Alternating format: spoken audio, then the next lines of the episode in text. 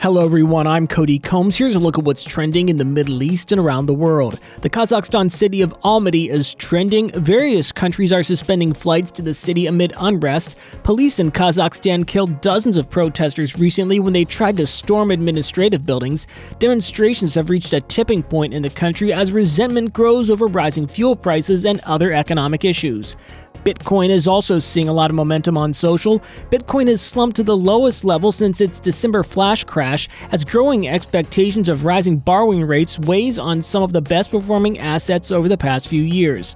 Other cryptocurrencies tumbled as well. Ether, the number two by market value, took out its own flash crash bottom to reach prices not seen since October 13th. Some suggest, however, prices will recover soon. Flurona is starting to trend. This comes after an Israeli doctor discovered one of the first cases of a combination of the flu and COVID 19. That doctor warns there could be more harmful combined coronavirus diseases on the horizon. The best defense, he says, is vaccination against both viruses.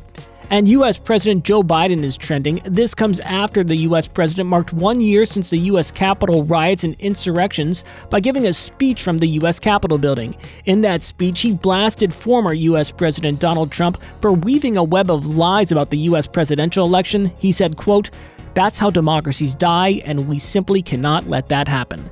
That's it for today's trending Middle East update. For our full range of podcasts, head on over to the podcast section of thenationalnews.com.